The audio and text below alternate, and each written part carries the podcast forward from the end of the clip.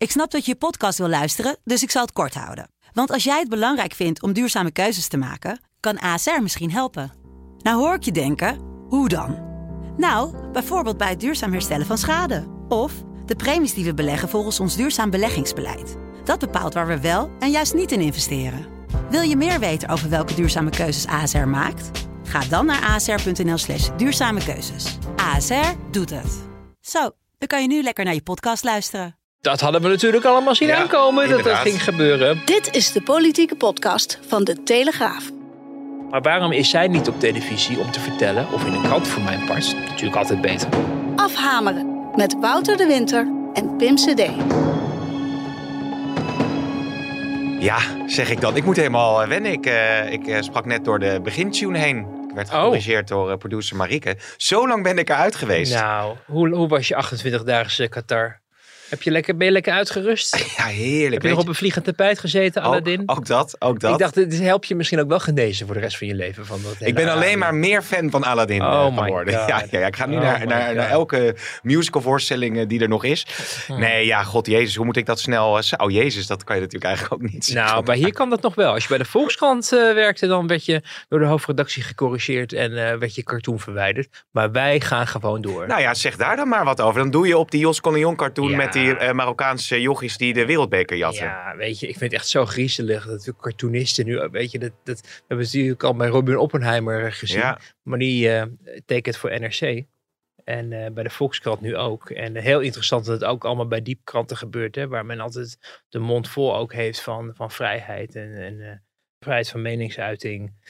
Maar je ziet dat de hele politiek correcte golf verzuipend werkt daar. Ja, Dus ik ben heel blij dat ik bij de Telegraaf werk. ja, ja. Ook al zitten we in, Elke eh, dag weer. Ook al zitten we hier in, eh, zoals het eh, wordt Ja. genoemd, het crematorium. eh, en eh Nee, maar dat moet je eerst uitleggen. Dat moet je uitleggen. Want mensen begrijpen niet wat Nou, je de, de bedoelt. grijze gordijnen zijn hier niet van de lucht. Hè. Daardoor hebben we goede akoestiek. We zitten in een, in een kamer die alleen maar met grijze gordijnen is bekleed.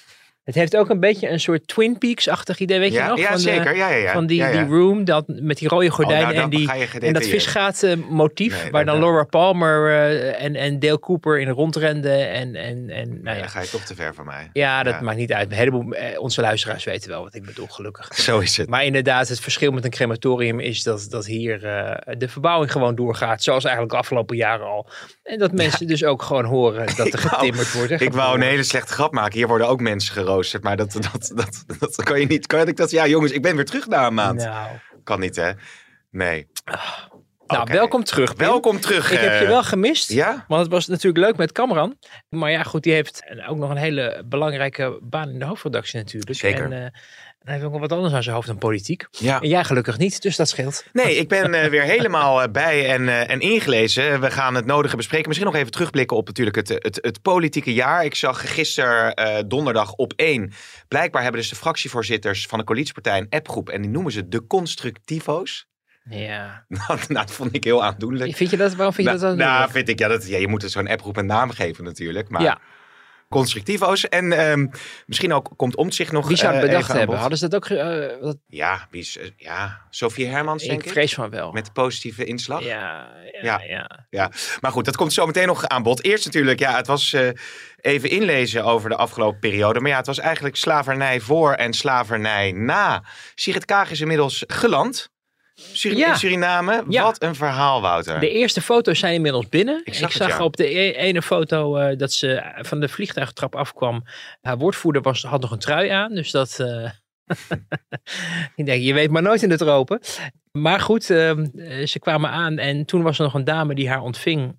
Die de paraplu voor haar, want het regent daar eh, gisteren bij aankomst. Maar op een volgende foto zie je dat ze zelf de paraplu eh, vasthoudt. Ik denk, kijk, dat Oh, is al, daar is Ja. al wat. Ja, je kan natuurlijk niet eh, iemand eh, een paraplu laten dragen. Die Nee. ook nog eens van een bepaalde huidskleur is. Die niet de jouwe is. En we weten hoe gevoelig dat tegenwoordig is. Als er een minister langskomt.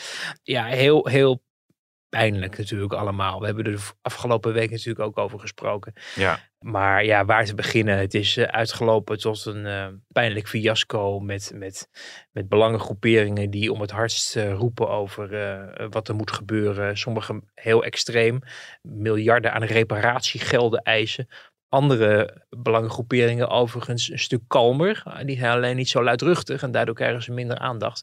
Maar er zitten natuurlijk veel mensen aan tafel. En ik hoor ook terug van die gesprekken uit het katshuis. Het waren dan uh, verschillende sessies. Hè. Er was een sessie met uh, Sigrid Kaag en uh, Alexandra van Huffelen. En er mm -hmm. was een sessie met een aantal andere ministers. Kuipers, Dijkgraaf en ik geloof Bruinslot uit mijn hoofd. En die werden dan halverwege geswitcht. En dan gingen die groep belangengroeperingen ging dan bij de andere bewindspersonen ploeg zitten om, om het gesprek aan te gaan over de datum.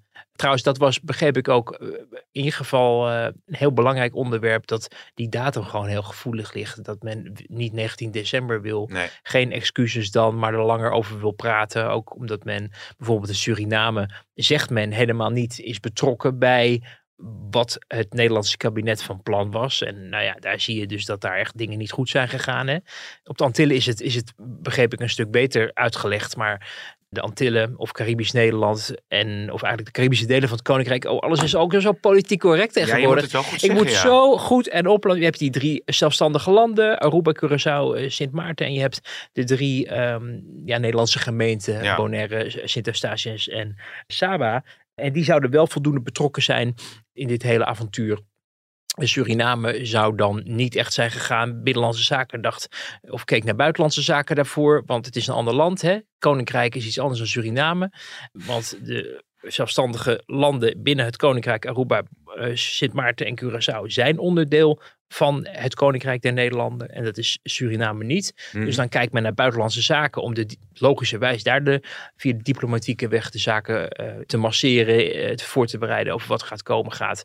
En dan hoor je weer dat buitenlandse zaken dan weer naar binnenlandse zaken keken, want die waren toch de coördinerende uh, ploeg met betrekking tot die excuses. Kortom, daar werd alweer deze week naar elkaar gewezen dat het, die heeft het gedaan, die heeft het gedaan.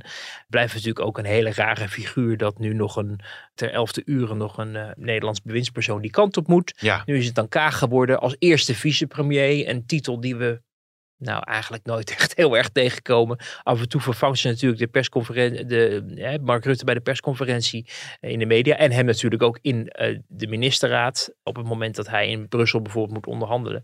Maar dat is het dan ook wel. En voor de rest is het eerste of tweede of derde vicepremier niet automatisch echt heel erg ter zake doet. Men overlegt tussen de premier en de vicepremiers elke week toch over de belangrijke politieke zaken. Maar het blijft natuurlijk wel heel raar dat de minister van Financiën, terwijl we ook een vicepremier hebben die minister van Buitenlandse Zaken is, en dit hele avontuur in het buitenland, ja, dat is eigenlijk zijn logische werkomgeving, Ja. zou je zeggen. Hè? We worden voortdurend uh, verwend met allerlei kiekjes, waarin hij op de hele wereld handen staat te schudden met Japanners, met Zuid-Koreanen, met, uh, Finnen. met NAVO, Finnen, Togo, ik weet niet wat er allemaal langskomt. Maar op het moment dat Suriname aan bod komt, Kaag het moet gaan doen. Ja. Um, het kan natuurlijk ook een duidelijke keuze zijn. Omdat wat we wel begrijpen is dat het in de formatie ook um, ja, wel echt een D66 ding was. Om dit allemaal zo te gaan doen. Hè. Die hebt destijds uh, met de algemene beschouwingen die min of meer parallel uh, liepen met de formatieonderhandelingen. Was vanuit D66 de behoefte om die excuses via een motie min of meer te verordoneren. En toen is er achter de schermen overlegd van, nou, dat kan ook in de formatie worden meegenomen. Maar dus wel echt een D66 wens.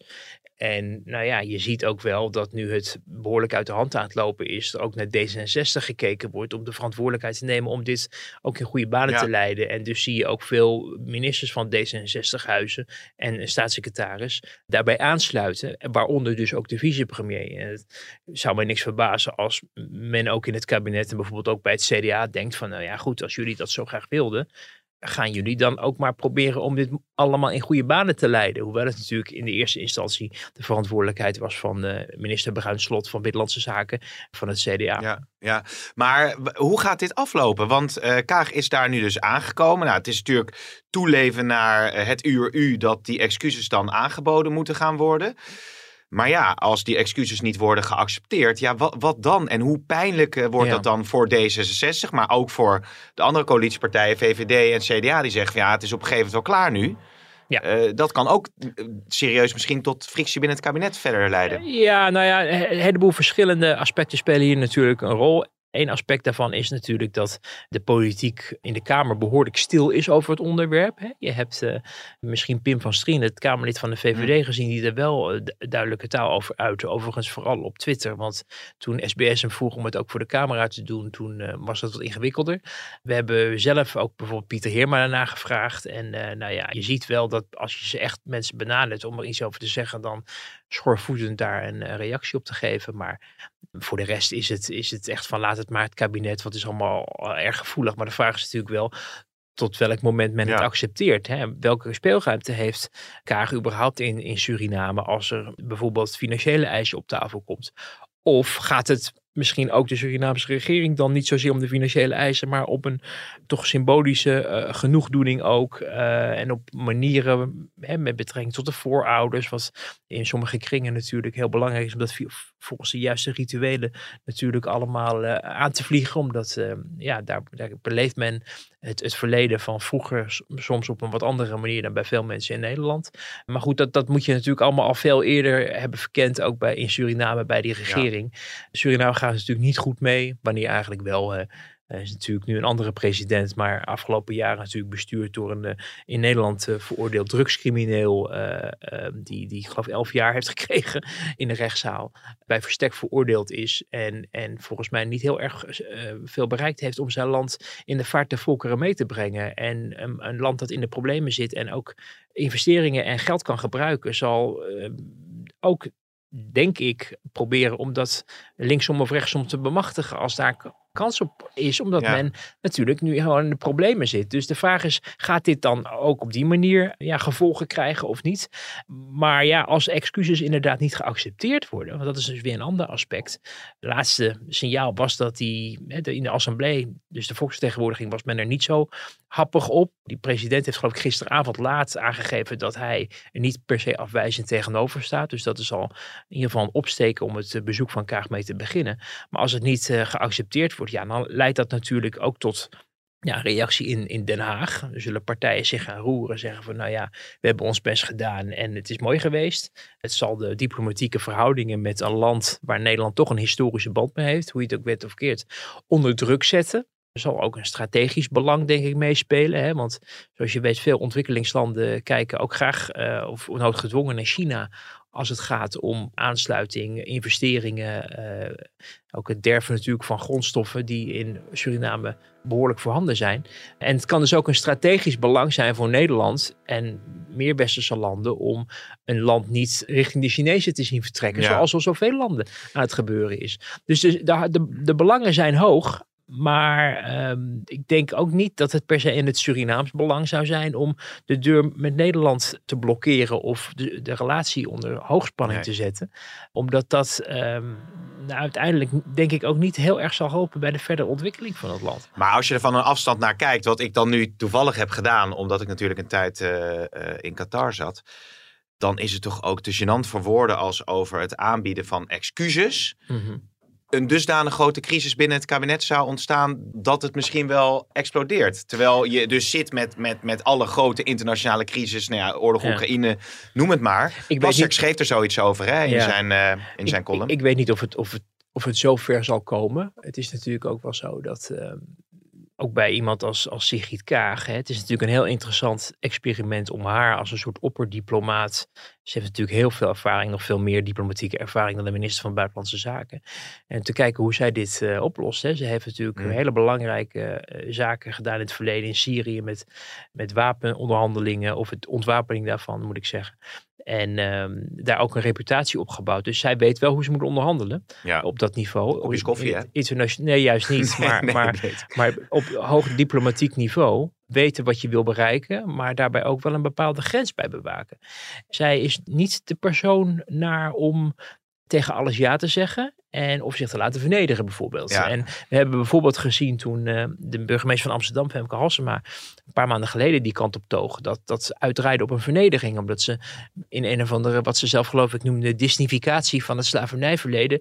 Zeg maar als een slaaf moest gaan gedragen en met ketenen mm. om moest gaan lopen. En toen zei nou dat ga ik niet doen. Uh, zoiets moet je denk ik bij elkaar ook niet flikken. Nee. Want die denkt op een gegeven moment van nou het is mooi Maar we gaan er nu weer vandoor. Dus wat dat betreft ben ik heel benieuwd hoe dat gaat. Maar zou ik ook niet, even los van het feit of zij financiële ruimte heeft om te doen. Ik, ik begrijp vanuit uh, de coalitie dat daar in ieder geval geen uh, eensluidend oordeel over is. En ik denk in de Kamer uiteindelijk ook geen meerderheid om met miljarden te gaan smijten daar. Er is natuurlijk sprake van een fonds van 200 miljoen, 10 keer 20 over 10 jaar uitgesmeerd, uh, bij elkaar geschraapt door een aantal ministeries.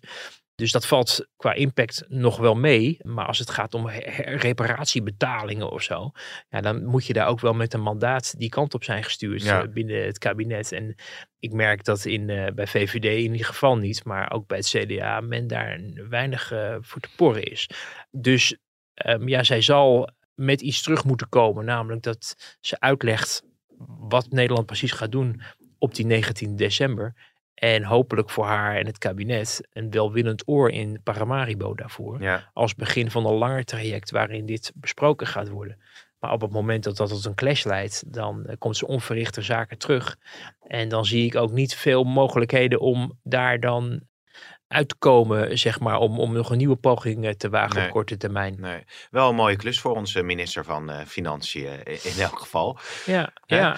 Oké, okay, wat, wat nog één punt wat ik daarover wil zeggen is, als je natuurlijk ook met iets meer afstand naar kijkt, dan gaat het uiteindelijk om excuses voor de tot slaaf gemaakt, zoals dat dan heet. Dat is namens enorm... de staat, hè, ook. Want niet namens, ja. namens jou en mij, maar het gedrag nee, van de staat, dat is wel belangrijk. En het sentiment in de samenleving, is, ja. wordt dat voldoende meegenomen nee. in deze discussie? Nee, totaal niet. Ik, ik ben daar echt over ver, verbijsterd eigenlijk. Men heeft gedacht van, we houden het zo lang mogelijk achter de schermen, omdat het een emotioneel onderwerp is en daardoor verrassen we het land, de delen van het Koninkrijk en Suriname uiteindelijk met dit gebaar.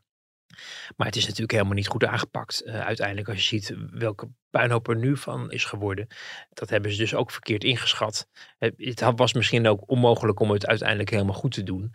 Maar als je ziet en signalen hoort waar we dan maar vanuit moeten gaan dat die kloppen. Dat de Surinaamse regering zegt geen idee te hebben wat men van plan is. Dat wij zelf natuurlijk ook eh, contact eh, zoeken eh, met, met Suriname. We hebben onze Valentijn Bartels, die overigens ook er is in Suriname de, de komende dagen om verslag te doen. Hij heeft ook contact gehad met een aantal Surinaamse politici. Niet de eerste, de beste echt mensen die wel hoog in de boom zitten daar om te vragen van, goh, wat weten jullie ervan? De Surinaamse regering zegt, wij weten het ook niet precies. We begrepen dat vanuit justitie is gebeld richting de ambassade van, goh, hebben jullie überhaupt een zaaltje geregeld voor minister Weermint als die komt? Oh ja. En dat dat eigenlijk ook nog niet helemaal op orde was. Inmiddels overigens wel. Dat je wel denkt van, het is bijna niet te geloven. En tegelijkertijd een traject wat nog helemaal dus niet is aangeboord. Namelijk het overtuigen van de Nederlandse bevolking van nut en noodzaak. In het regeerakkoord staan er twee zinnen over. Namelijk, er moet meer aandacht voor het verleden komen en een slavernijmuseum moet aandacht hebben. Maar voor de rest staat er niet, is het aan het land niet medegedeeld wat Nee. men van plan is. Dus dan moet men maar gissen wat dat betreft. Worden de opiniepeilingen gedaan? Nou, bijna, ik geloof 80% zegt voor niks excuses aanbieden. Nou ja, misschien als je dat beter uitlegt, dat je daar iets meer aan procenten kan winnen. Maar je ziet gewoon dat het hele overtuigen, dat men daar nou nauwelijks aan begonnen Ja, is. ja. En dat vind ik over iets wat zo belangrijk is. Of je het er nou wel of niet mee eens bent dat het gebeurt. Maar het overtuigen of meenemen of in ieder geval voorlichten van de bevolking. Als je zoiets historisch groots gaat doen. Hè, want dat is het natuurlijk wel. Er is ook veel belangstelling eh, begrepen van de, Surinaamse president. Van andere omliggende landen Oh die ook allemaal een koloniale geschiedenis kennen. Van hoe gaat Nederland daarmee om? Dan kunnen we dat wellicht ook plakken op de Fransen, de Britten, et cetera. Dus die zullen, hè, er staat hen ook nog wat te wachten.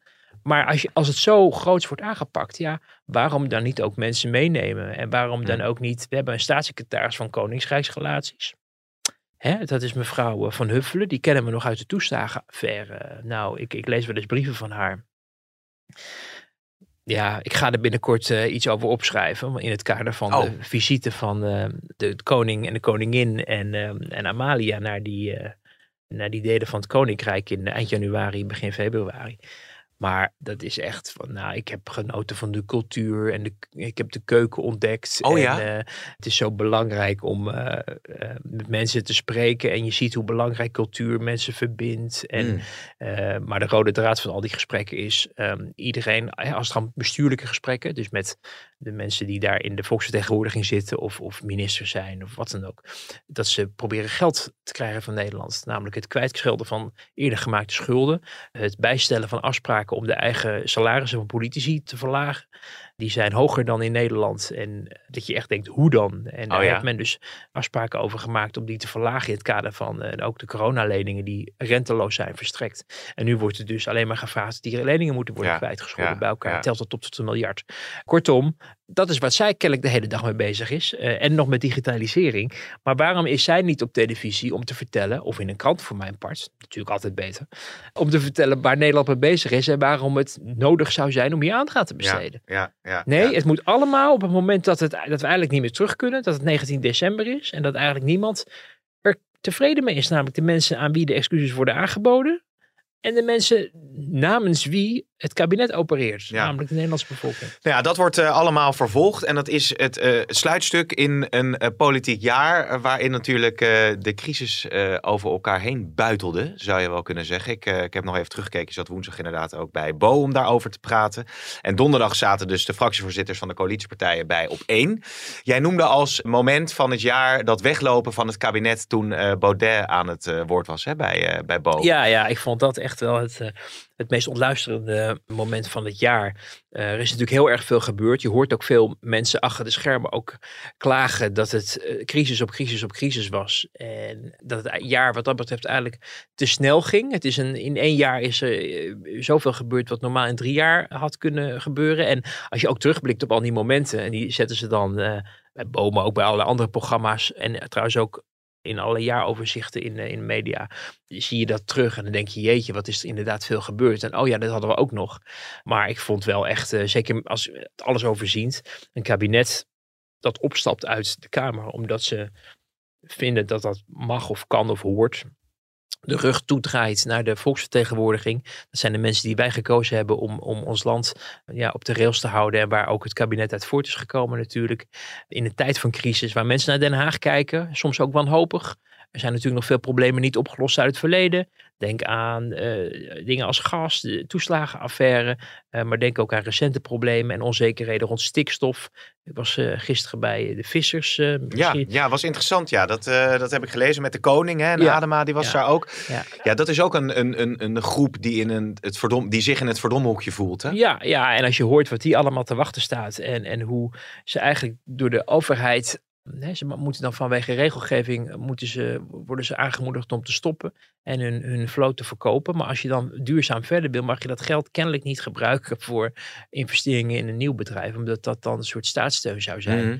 Of iets dergelijks. Hou me te goede aan, aan de juridische kant. Staatssecretaris van Rij van Belastingzaken, die kijkt er nu samen met Adema naar hoe je dat moet, moet misschien enigszins kan verlichten. Maar de wanhoop die je hoort en de, en de Kafkaeske situatie waarin vissers terecht zijn gekomen in Nederland, waarin je minder CO2 moet uitstoten, netten dus lichter moet maken, zodat je minder brandstof gebruikt. Maar als je lichtere netten maakt, dan kan je waarschijnlijk minder vis vangen. Betekent dat je minder opbrengst hebt, dat je mensen die werken in de hele visverwerking ook niet meer daar te werk kunnen, omdat er gewoon te weinig werk is om te doen. Prijzen worden hoger, consumenten zijn niet bereid om hogere prijzen eh, op te hoesten. Kortom, het, Ja. is echt, het is echt verschrikkelijk. En zoveel problemen die er dus zijn. ehm, want dan begrijp ik weer even terug naar eh, het moment dat het kabinet dus eh, de rug toekeert. En waarom? Omdat er een Kamerlid is van een partij die inmiddels toch echt een niche-partij is geworden in, in, onze, eh, ons politieke bestel. Ze krijgen veel aandacht omdat ze zich eh, ook vaak naar aandacht op zoek zijn en zich onorthodox opstellen en soms zelfs schandalig opstellen en, en, en uitingen die daarbij passen ook eh, doen. Maar uiteindelijk hebben ze nu vijf zetels in de Tweede Kamer. Dat is net zoveel als de ChristenUnie. Nou, daar hebben we het niet elke dag- over. Uh, Dus dat is heel bijzonder. En een Kamervoorzitter die niet bij macht is de orde zelf te bewaken, waardoor er kennelijk mensen in het kabinet zijn van dan nemen wij het recht wel in eigen hand. Nota bene, eigen Ja. richting in het, in het kabinet. Dus eh, de staatssecretaris van Justitie, ook nota bene. Eh, die, die notabene dus opstapt. Uh, iets wat hij kennelijk uh, toen in de Amsterdamse gemeenteraad zit, Erik van den Burg, ook al regelmatig deed op het moment dat het hem uh, niet beviel.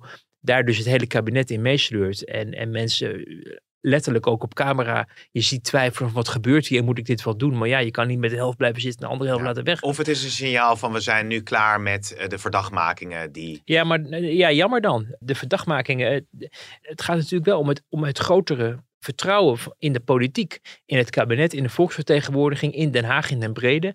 Het belang van het verkleinen van die kloof die er gaapt en die alleen maar groter wordt op het moment dat je dit soort circus acts ziet gebeuren in de nationale vergaderzaal. Notabene bij het belangrijkste gaat hij weer. Ik mag niet meer notabene zeggen, zeg ik tegen mezelf. Nou, nog één keer dan. Op het moment dat, dat het belangrijkste debat is, waar de grote problemen van het land in ieder geval besproken moeten Ja. worden. En laten we hopen dat er dan ook nog een oplossing voor komt. Dus dit was een heel erg verkeerd signaal eh, geweest. En dat vond ik eh, echt een dieptepunt. En eh, je begrijpt ook wel, het was raar en mensen waren gefrustreerd. En Hugo de Jonge stond ook gelijk vooraan, want die was ook al lang Ja. boos op... eh, Of eerdere debatten natuurlijk ook al, hè, dat hij toch zijn irritatie niet eh Precies. wilde verbergen. Precies, precies. Dus, dus eh, je begrijpt wel waarom mensen eh, bepaalde gedachten hebben. Sommige mensen worden natuurlijk ook bedreigd, moeten beveiligd worden. Hun kinderen worden bedreigd. Laatst nog een veroordeling ook vanwege bedreiging van de dochter van eh, Hugo de Jonge. Dus eh, dat gaat je niet in je Nee, koude kleren Nee. zitten. Dat snap je allemaal. Maar eh, uiteindelijk, het instituut moet wel beschermd worden, denk ik. Want als je dat zodanig ondermijnt, zeker ook vanuit volksvertegenwoordiging, vanuit FVD, maar ook vanuit het kabinet door eh, weg te lopen en een signaal te geven op die manier. En, en te vergeten dat, dat je toch uiteindelijk het hoofd koel moet houden. Ehm, ja, ik vond dat erg ongelukkig. En eh, je hoorde ook wel achteraf eh, van mensen die ook wel zeggen dat het niet voor herhaling vatbaar was. Nee. En dat is maar goed ook, want we kunnen natuurlijk niet een soort eh, saloon door van maken daar in de Tweede Kamer. Waar men naar believen maar binnenkomt en weer vertrekt als men dingen gezegd hoort die men niet bevalt. Want Nee. daar gaat het natuurlijk uiteindelijk om. Ja, ja.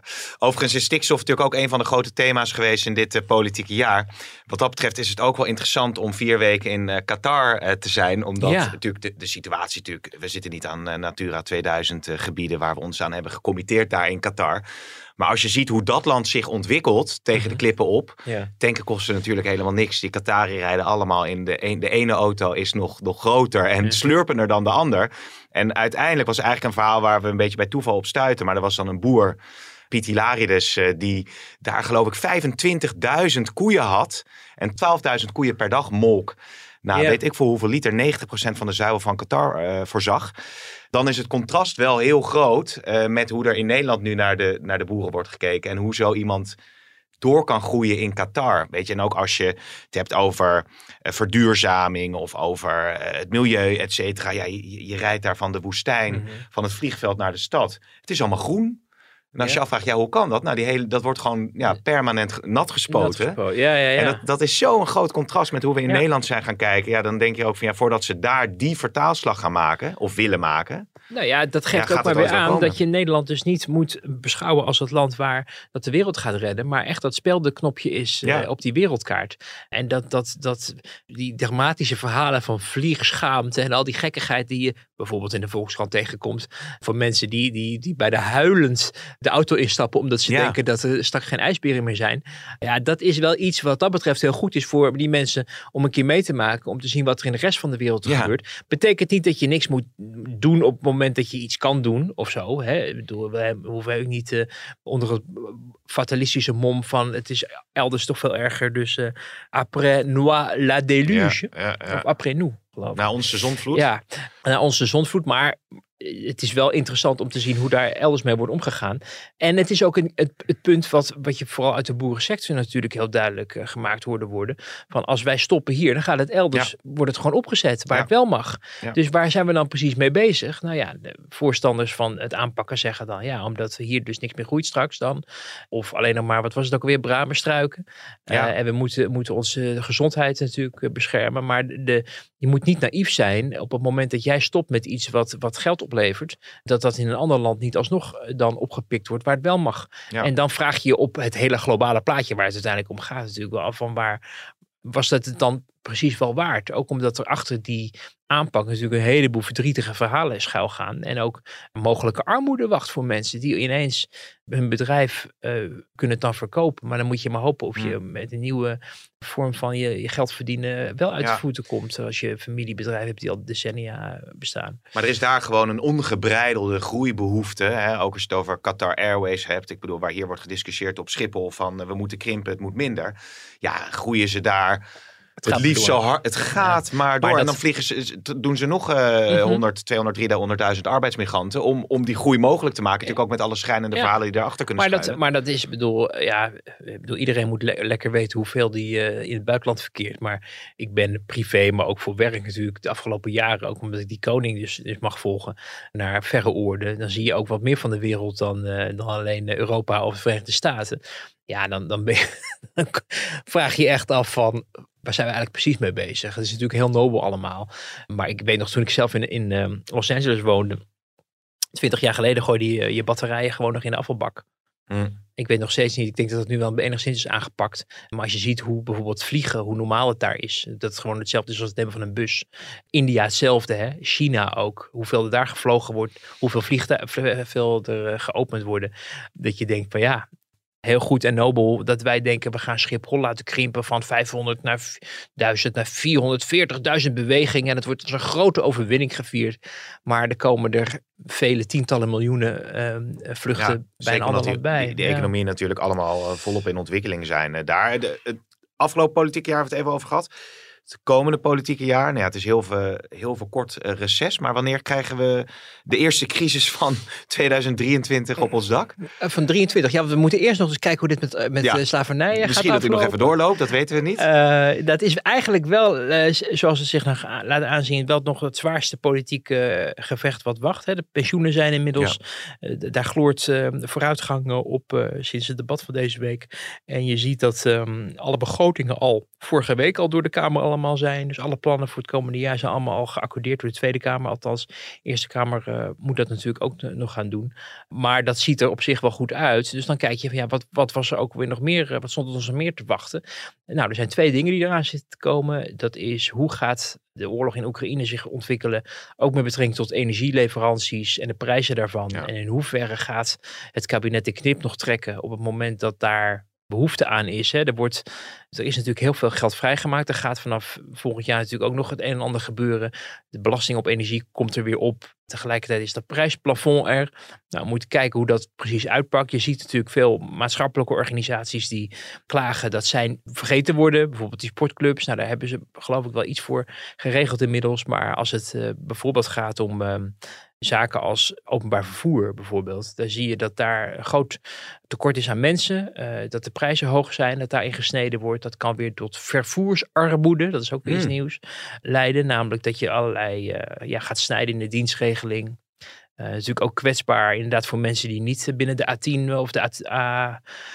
wat was het? Waar reed ik nou gisteren? De A20. Ik was gisteren dus bij Rotterdam in de buurt. Ik denk, oh ja, het is, ze hadden het beter om kunnen draaien, dacht ik. Ja, dat was inderdaad. He, 010, dat, bij sommige mensen ligt dat misschien heel gevoelig. Ik, vind dat niet. Ja. dat vind ik dus heel gek. Ja. Dat je dus die uit. Maar goed. Ja, uh, maar dat terzijde. Voor, voor, de, voor de jongere luisteraars. Vroeger had je, had je, als je naar Rotterdam belde, moest je 010 in. En in Amsterdam moest je 020. Nou, de, uh, support, de supporters van de desbetreffende voetbalclub. Ja, die, weet, die weten dat nog wel. Die weten dat nog wel. Maar um, dus ik ben heel benieuwd hoe. Eh, want er wordt nu door bijvoorbeeld minister Kaag gezegd, wat ook bij haar rol past, van we kunnen niet alles eeuwig compenseren. We gaan de hand op de knip. Je zag deze week in de Kamer al gebeuren dat bijvoorbeeld PvdA GroenLinks zeggen dat mag niet bezuinigd worden. Wat ook best wel vreemd is. Als je weet namelijk helemaal niet of er wel dingen zijn waar je misschien wel redelijk kan bezuinigen. Omdat het wat zuinigjes aan kan. Dat je het geld niet altijd nodig hebt. Dat er onderuitputting is. Dus ook weer iets waar men kennelijk hoopte de kranten mee te halen. En dat is uh, ongetwijfeld uh, gelukt. Maar uiteindelijk als mensen in de verdrukking komen en er wordt niks geregeld voor hen. En ze moeten energierekeningen betalen die ze ook met alle compensatiemaatregelen niet kunnen ophoesten. En daar onredelijk hard in getroffen worden. Dan staat er uiteindelijk toch weer een Kamermeerderheid bij de interruptiemicrofoon van minister Kaag te eisen dat ze wel uh, gaat ingrijpen. Dus dat wordt interessant om in de gaten te houden. Het, het tweede is natuurlijk migratie. En je ziet dat, dat nou ja, de afgelopen week uh, maar weer duidelijk werd. En we hadden daar gisteren een uh, goed verhaal over. Dat uh, waar eerst nog werd gedacht van nou in december komen we al met de eerste contouren. En ik geloof dat staatssecretaris Van den Burg in augustus al had gezegd dat hij de heroriëntatie, de fundamentele heroriëntatie van het asielbeleid dat het kabinet er in oktober mee zou komen. Het is inmiddels december en het gaat hem dus ook in december niet worden. Minister-president Rutte gisteren in Brussel gezegd. We gaan er een Europese top over houden. Die komt in februari en aan de instroom eh, tot die tijd. Hè, we verwachten maar niet te veel van. Ja, dat hadden we natuurlijk allemaal zien aankomen dat dat ging gebeuren. Want je kan wel zeggen dat je het een probleem vindt. Maar zeker als je de politiek het niet over eens bent, gaat er echt niet zoveel veranderen. Nee, en dan kom je uiteindelijk toch weer misschien in een uh, crisissfeer uh, terecht waarbij de pijnpunten niet opgelost zijn. Ja, de vraag is inderdaad wel van, van uh, waar hebben we nou, maar dat heb ik natuurlijk al vaker opgeworpen hier, waar hebben we nou naar zitten kijken met die Circus Act van Rutte die naar die fractie moest komen. Toen was ik er al sceptisch over, over waar dit nou eigenlijk op sloeg, omdat de minister-president niet zomaar naar een fractie God, gaat. dat was wat. Hè? Dat was wel een van de van de van jouw hoogtepunten was nou, dat. een van de opmerkelijke momenten in, uh, in vorig jaar. Ja, maar En, en dan die, die, die, eh, het is uiteindelijk toch niet goed uitgepakt, denk ik hoor, want er zijn, ze hebben de, de, de het congres er wel enigszins mee kunnen temmen. En misschien was dat het grote doel. Maar Sophie Hermans kwam bijvoorbeeld niet echt lekker uit door dat eh, persmomentje waar ze alleen maar over pittig gesprek zat te praten. Waardoor het eigenlijk best wel schade heeft opgeleverd, ook aan haar fractievoorzitterschap. En dat is ook allemaal gebeurd omdat die fractie kennelijk dacht, of de fractie top, dat het handig was om er een circus van te maken. Rutte heeft daar wel gezegd dat het hem ernst is dat de instroom omlaag moet. Ik heb hem een paar keer daar al bij de ministerraad naar gevraagd, na de ministerraad bij de persconferentie, of dat inmiddels het kabinetstandpunt is. Nee. Mm. Nee, dus hij blijft het steeds maar op eigen titel uh, roepen. Maar ondertussen is D66, die echt nodig zijn nog niet zo ver. Je ziet wel bij de ChristenUnie, dat hoor je ook wel, dat die wel aan het bewegen zijn. Omdat die ook wel zien, je kan niet elk uh, zoveel tijd een middelgrote stad uh, erbij krijgen. Dus je moet iets doen. Niet alleen maar op asiel, maar misschien nog wel meer naar arbeidsmigratie of studenten. Dat soort dingen uh, kijken. maar dat er wat aan moet worden gedaan, dat is denk ik wel een terechte constatering waar D66 nog niet aan wil op dit moment. En kennelijk nog steeds niet. Hmm. Uh, ja, op een gegeven moment, Rutte heeft wel wat beloofd uiteindelijk, ook aan zijn congres. Hij Ja. heeft niet alleen gezegd Ja. instroom, hij zegt asielinstroom. Dat heeft hij het congres beloofd. Nou, het volgende congres, dat laat nog wel even op zich wachten, denk ik. Tenzij er nog een eh statenverkiezingen congres komt. Maar doorgaans zijn die dingen eens in het half jaar. Maar op een gegeven moment moet het natuurlijk wel afgerekend worden. Ja. En het schiet nog niet erg op. En dat hadden we een beetje verwacht. Ehm, dus ja, dat kan denk ik, eh, zeker in de eerste helft van het komende jaar, eh, heel erg belangrijk worden. Zeker Ja. onder een gesternte met statenverkiezingen, met waarschijnlijk een krimp van de coalitie, ook in de Senaat, waardoor het regeren allemaal nog ingewikkelder gaat worden. Een van de politici tot slot die populariteit eh, geniet is Pieter Omtzigt. Was nog een opmerkelijke fragment wat hij zelf ook deelde volgens mij op zijn social media. Waarin hij aangaf hoe hoog de werkdruk eh, voor hem is. Als hij op het allerlaatste moment ja, grote besluiten moet bekijken en eh, ja, daar zijn mening over moet geven. Ik zit hier ondertussen aan mijn tax, zeg ik. Wat ik als eenling kan doen.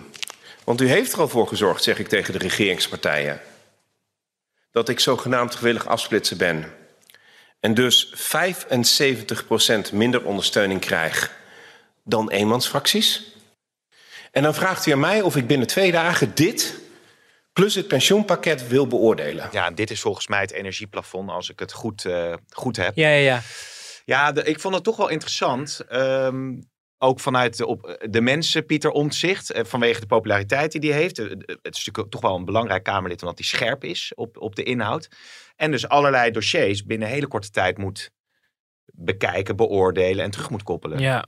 Nou ja, Ik was benieuwd hoe jij daarnaar keek. Ja, weet je wat het is met Pieter Omtzigt? ehm, het is heel goed dat Pieter Omtzigt Kamerlid is. Hè? Ik denk wel dat hij echt eh, dingen boven tafel haalt, vasthoudend blijft en blijkt. En ook nog eens eh, deskundig is op een aantal zaken waar een heleboel andere Kamerleden niet deskundig zijn.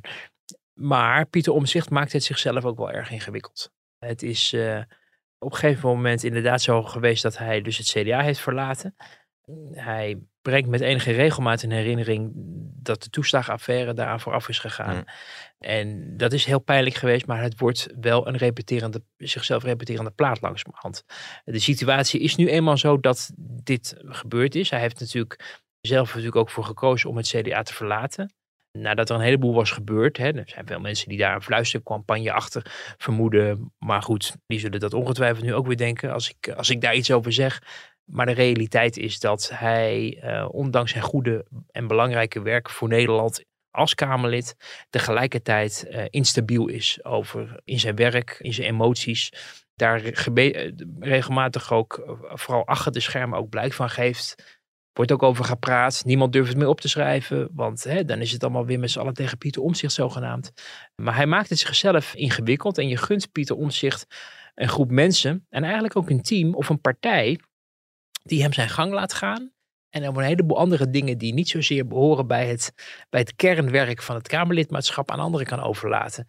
En inderdaad ondersteuning die hmm. nodig is om dingen uit te pluizen. Maar hij zegt als afsplitser heb je dus weinig spreektijd, weinig financiële middelen, eh, waardoor het juist moeilijker wordt om zo een kader te creëren. Ja, maar dat is, dat is nu wel uiteindelijk de keuze die hij zelf ook heeft gemaakt. Het is niet zo dat uh, mensen op, vooraf aan de verkiezingen dachten van, nou ja, we stemmen op hem. Hij zit bij het CDA en dan, of we stemmen op het CDA. En als hij dan zich af gaat splitsen, dan blijft alles hmm. bij het oude die regels zijn in de Kamer afgesproken over afsplitsers. Ook in de tijd dat Pieter Omtzigt natuurlijk zelf in de CDA-fractie zat. En ook vaak ook goedgekeurd, omdat het enigszins behapbaar moet blijven. Uh, qua middelen, qua financiën, maar ook qua spreektijd, qua orde. Twintig fracties in de Tweede Kamer is natuurlijk heel erg ingewikkeld. Het waren er al uit mijn hoofd uh, eh, 16, geloof ik, op het moment dat de Kamer begon. zijn allerlei afsplitsingen geweest. Die hebben ook allemaal behoefte aan mensen, mankracht, spreektijd en zo. Uh, je moet het op een of andere manier behapbaar houden. En er is zeker vanuit de gevestigde partijen gezegd, uh, al, al, al, de afgelopen jaren, van we willen het ook niet aanmoedigen dat mensen uh, zich afsplitsen. Omdat dat grondwettelijk is een Kamerlid een Kamerlid en niet onderdeel van een fractie. De fracties staan er ook niet in. Je bent zonder last of, of ruggespraak moet je je werk kunnen doen en kunnen stemmen. Tegelijkertijd, het moet wel behapbaar blijven. En ja, je gunt omzicht een omgeving als onderdeel van een groter geheel waarin hij gewoon zijn eigen ding kan doen. Maar nu moet hij alles doen. En eh, moet ook alles wat hij in de krant leest of in kamerbrieven leest uh, en waar hij zo zijn vermoedens bij heeft, tot op de bodem worden uitgezocht. En dat is op zich natuurlijk een interessant uitgangspunt, maar het is uiteindelijk niet werkbaar. Niet haalbaar. En, en bij hem, als je hem spreekt, dan heb je ook af en toe het idee dat hij achter elke struik een rover ziet. Dat is niet zo. Wat alleen het ingewikkeld maakt, is dat hij heel vaak ook wel gelijk had natuurlijk. Je kan niet bij voorbaat zeggen van, oh, daar heb je hem weer. Maar waar we, waar we veel over horen en lezen, is als hij iets heeft ontdekt wat echt een schande is. Wat je wat minder vaak hoort, is dat hij ook een heleboel andere dingen vermoedt dat het een schande is. Uiteindelijk niet bleek. En dan hoor je er ook minder over. Maar hij heeft daar wel een heleboel energie in gestoken. In het uitzoeken Doorzettingsvermogen ook, hè? Ja, ja, Dus, dat, dus dat maakt het, het bijna, ja, uh, je gunt hem onderdeel te zijn van het team. Waar ook iemand af en toe tegen hem zegt van nou Pieter, ik zou deze even laten varen. Nou ja, wie weet uh, wat de toekomst uh, hem brengen zal dan nog uh, als er verkiezingen aankomen. Of dat hij zich nog kan aansluiten bij een andere partij of ja, andersom. En dat Want hoe zit het met de statenverkiezingen ook weer? BBB was natuurlijk heel druk bezig met het verzamelen van afgevaardigden ja. Hij, hij, is wel, er zijn mensen die met hem sympathiseren. Je ziet ook vrijwilligers. Ik zie hem in het kamerrestaurant vaak met vooral veel jonge mm. mensen zitten waarvan ik denk van oh die werken wellicht voor hem of die uh, zijn geïnspireerd uh, en, en, die ondersteunen hem. Maar uiteindelijk, je kan niet alleen maar op, op medewerkers leunen. Je moet ook wel echt eh, de, de ervaren politici hebben, ook om je heen, die ja, af en toe ook ehm, werk uit handen nemen. Nou, het kan als eenmansfractie niet. Uh, die misschien af en toe ook tegen je zeggen van uh, een beetje kalmer aan. En als je je helemaal in die pensioenkwestie hebt ingegraven als Kamerlid, waar hij natuurlijk ook wel veel verstand van heeft en afgelopen jaren natuurlijk ook veel uh, mee bezig is geweest. Maar tegelijkertijd maak je voor jezelf uit dat je het ook over het prijsplafond wil hebben in de Tweede Kamer. Ja, wij, maken wij moeten ook keuzes maken. Hè? Je kunt niet alles, ja, alles bijhouden. Ja, en, dat, dat is, en dan moet je ook aan zelfbescherming doen. En ik vraag me wel eens af, beschermt iemand hem? Ja. Want tegen zichzelf, hij kan zichzelf moeilijk beschermen, want hij is een enorm werkpaard. Ja. Uh, maar, maar eh, er moet ook af en toe even tegen iemand zeggen van, uh, joh, het is, het is heel erg en het is een schande. En misschien gebeuren er wel ongelukken op dit dossier, maar laat dat even dan voor de verantwoordelijkheid van al die andere mensen die ook gekozen zijn en ook hun, hun, hun werk eigenlijk moeten doen gewoon. Ja, dat zijn mooie ja, therapeutische woorden aan het eind nou, van deze podcast. Hè? Wouter, dank je wel. Dit is eh, mijn laatste van 2022. Heel veel plezier jaar, op je vakantie. ja, We ja. gaan niet vertellen waar je naartoe Nee, gaat. nee, nee. Maar het is echt het is niet te ver weg, hè? Het is ver weg, ja. Ja, ja, nou heel veel plezier. En volgende week natuurlijk dan, dan eh, Cameron eh, die eh, het jaar met mij afsluit in Afhameren. En dan zijn wij er weer met z'n tweeën. Ja, dat zal... eh, dat Bruin het. verbrand. En verder gaan we het niet verklappen. Ja, zo is het. Wouter, dankjewel. Suriname. Nee, hoor.